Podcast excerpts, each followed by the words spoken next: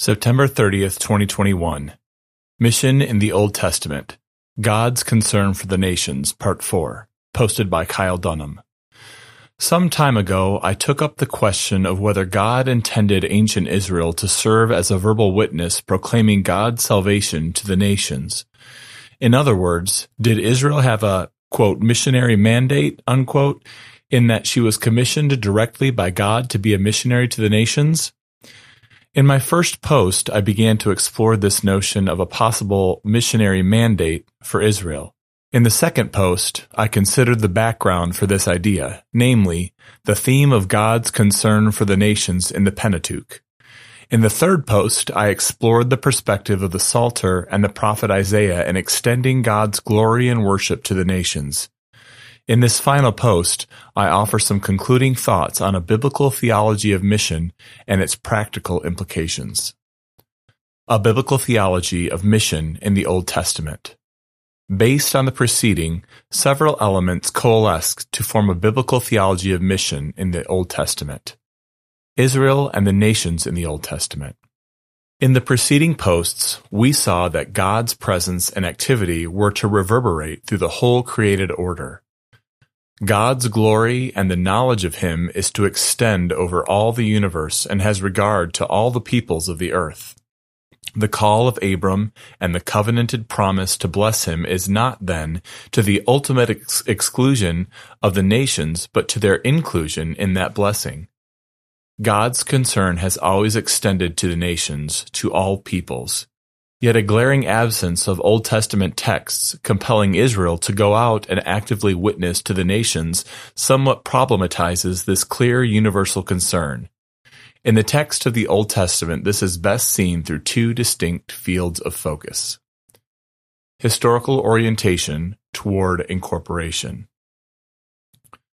Although in the Old Testament the nation Israel comprises specifically the descendants of the 12 sons of Jacob, it is clear that at most stages of Israel's history provision was made for incorporating people of non-Israelite descent. This would include acts of incorporation such as, quote, the mixed multitude, unquote, that accompanied Israel out of Egypt, the assimilation of Rahab and her family into the tribe of Judah, the marriage of Ruth into Israel, and the acceptance of foreigners within the royal court during the kingdom of David. The stipulations of the Torah also show special concern for the status of the ger, the stranger or sojourner who resides in Israel. A sojourner was anyone living in a foreign land where he had no inheritance. Numerous laws guaranteed equal rights to sojourners living within Israel. They possessed parity in Israel's legal courts. They were to enjoy the privileges of Sabbath rest.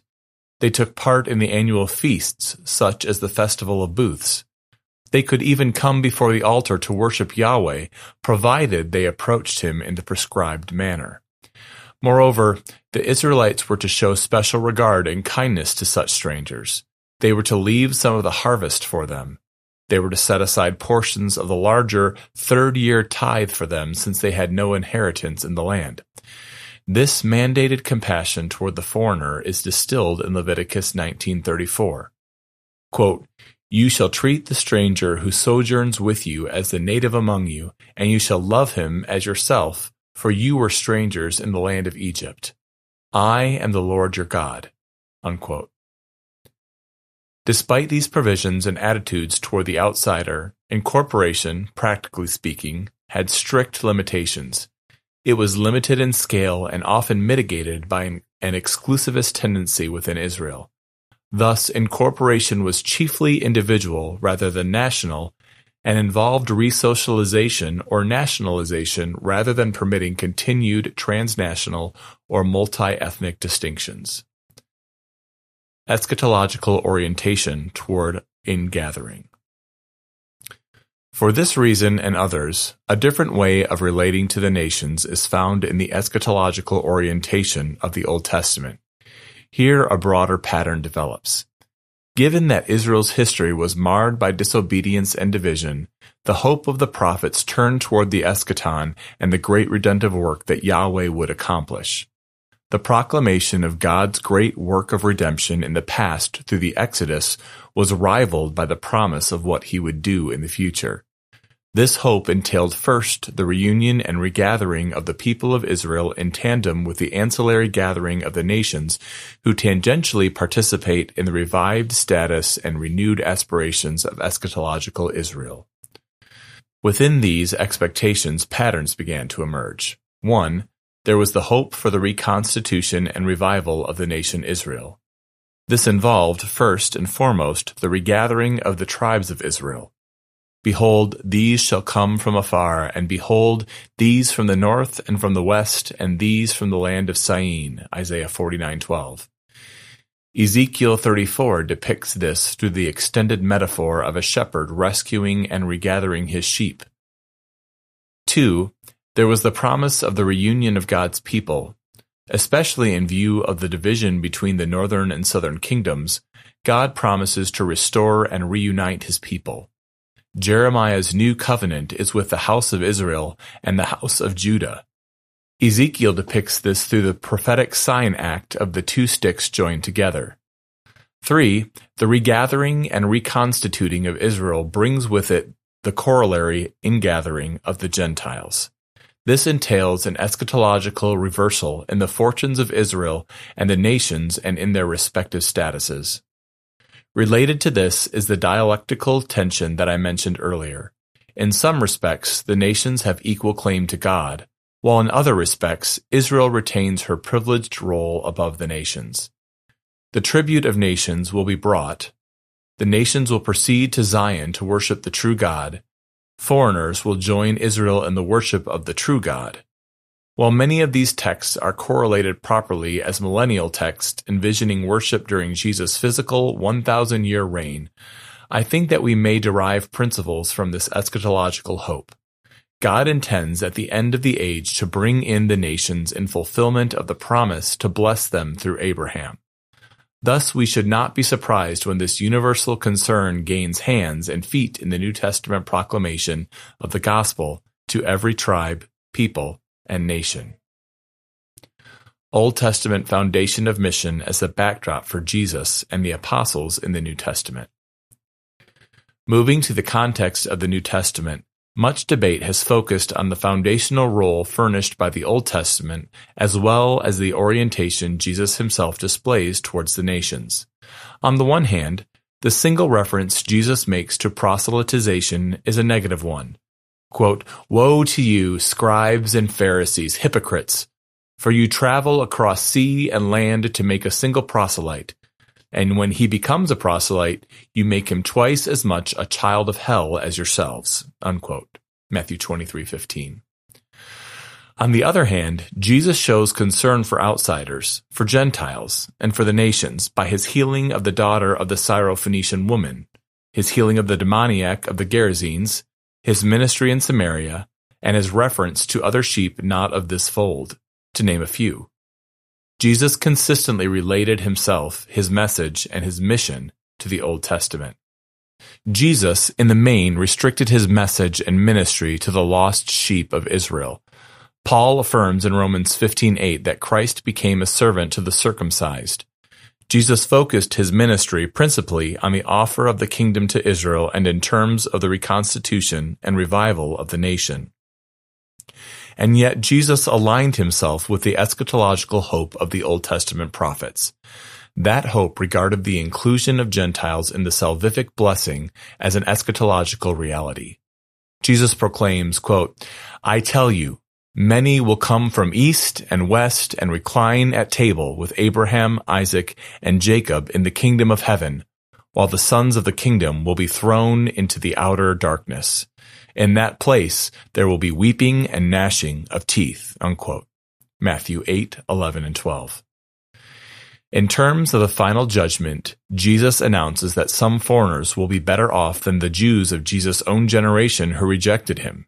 Quote, "The queen of the south will rise up at the judgment with the men of this generation and condemn them, for she came from the ends of the earth to hear the wisdom of Solomon, and behold, something greater than Solomon is here. The men of Nineveh will rise up at the judgment with this generation and condemn it, for they repented at the preaching of Jonah, and behold, something greater than Jonah is here. Luke 11:31-32. Jesus' cleansing of the temple, specifically the court of the Gentiles, is grounded in the prophetic concern that the temple might be a house of prayer for all nations.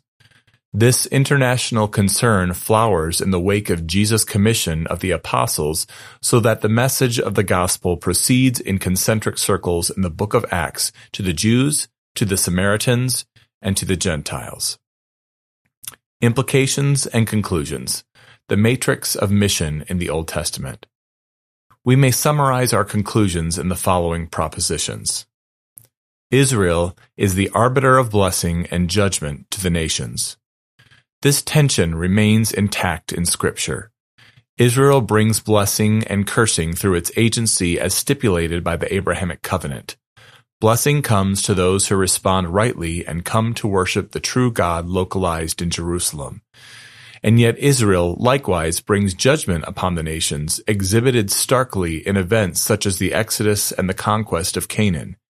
These twin themes may be found most notably in the Psalms and in the prophets. The nations are attracted and mobilized by God's glory on display through Israel's redemption and proper worship, i.e., missionary ideals versus missionary praxis. Eckhard Schnabel notes that missionary ideals pervaded ancient Israel's sacred scriptures and should have been the norm in her practices, but this is to be distinguished from missionary praxis. In other words, a universal concern for the nations was the recurrent and notable missionary ideal, but the active propagation of a salvation message was conveyed to the end times, missionary praxis.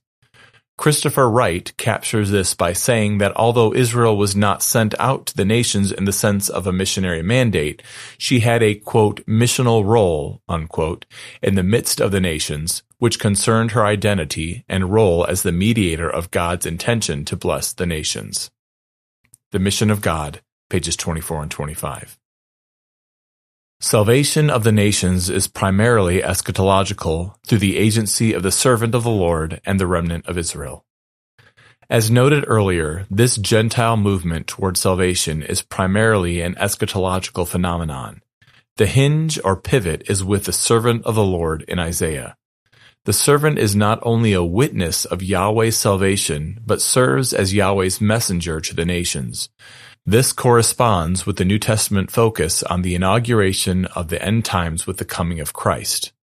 From a New Testament perspective, the epical incarnation, death, resurrection, and ascension of Jesus has thrust the church into the period of the last days. Thus, we would expect these eschatological hopes to begin to come to fruition in the ministry of Jesus and the apostles and the believers in the church age. New Testament mission features both amplification and reversal of mission in the Old Testament.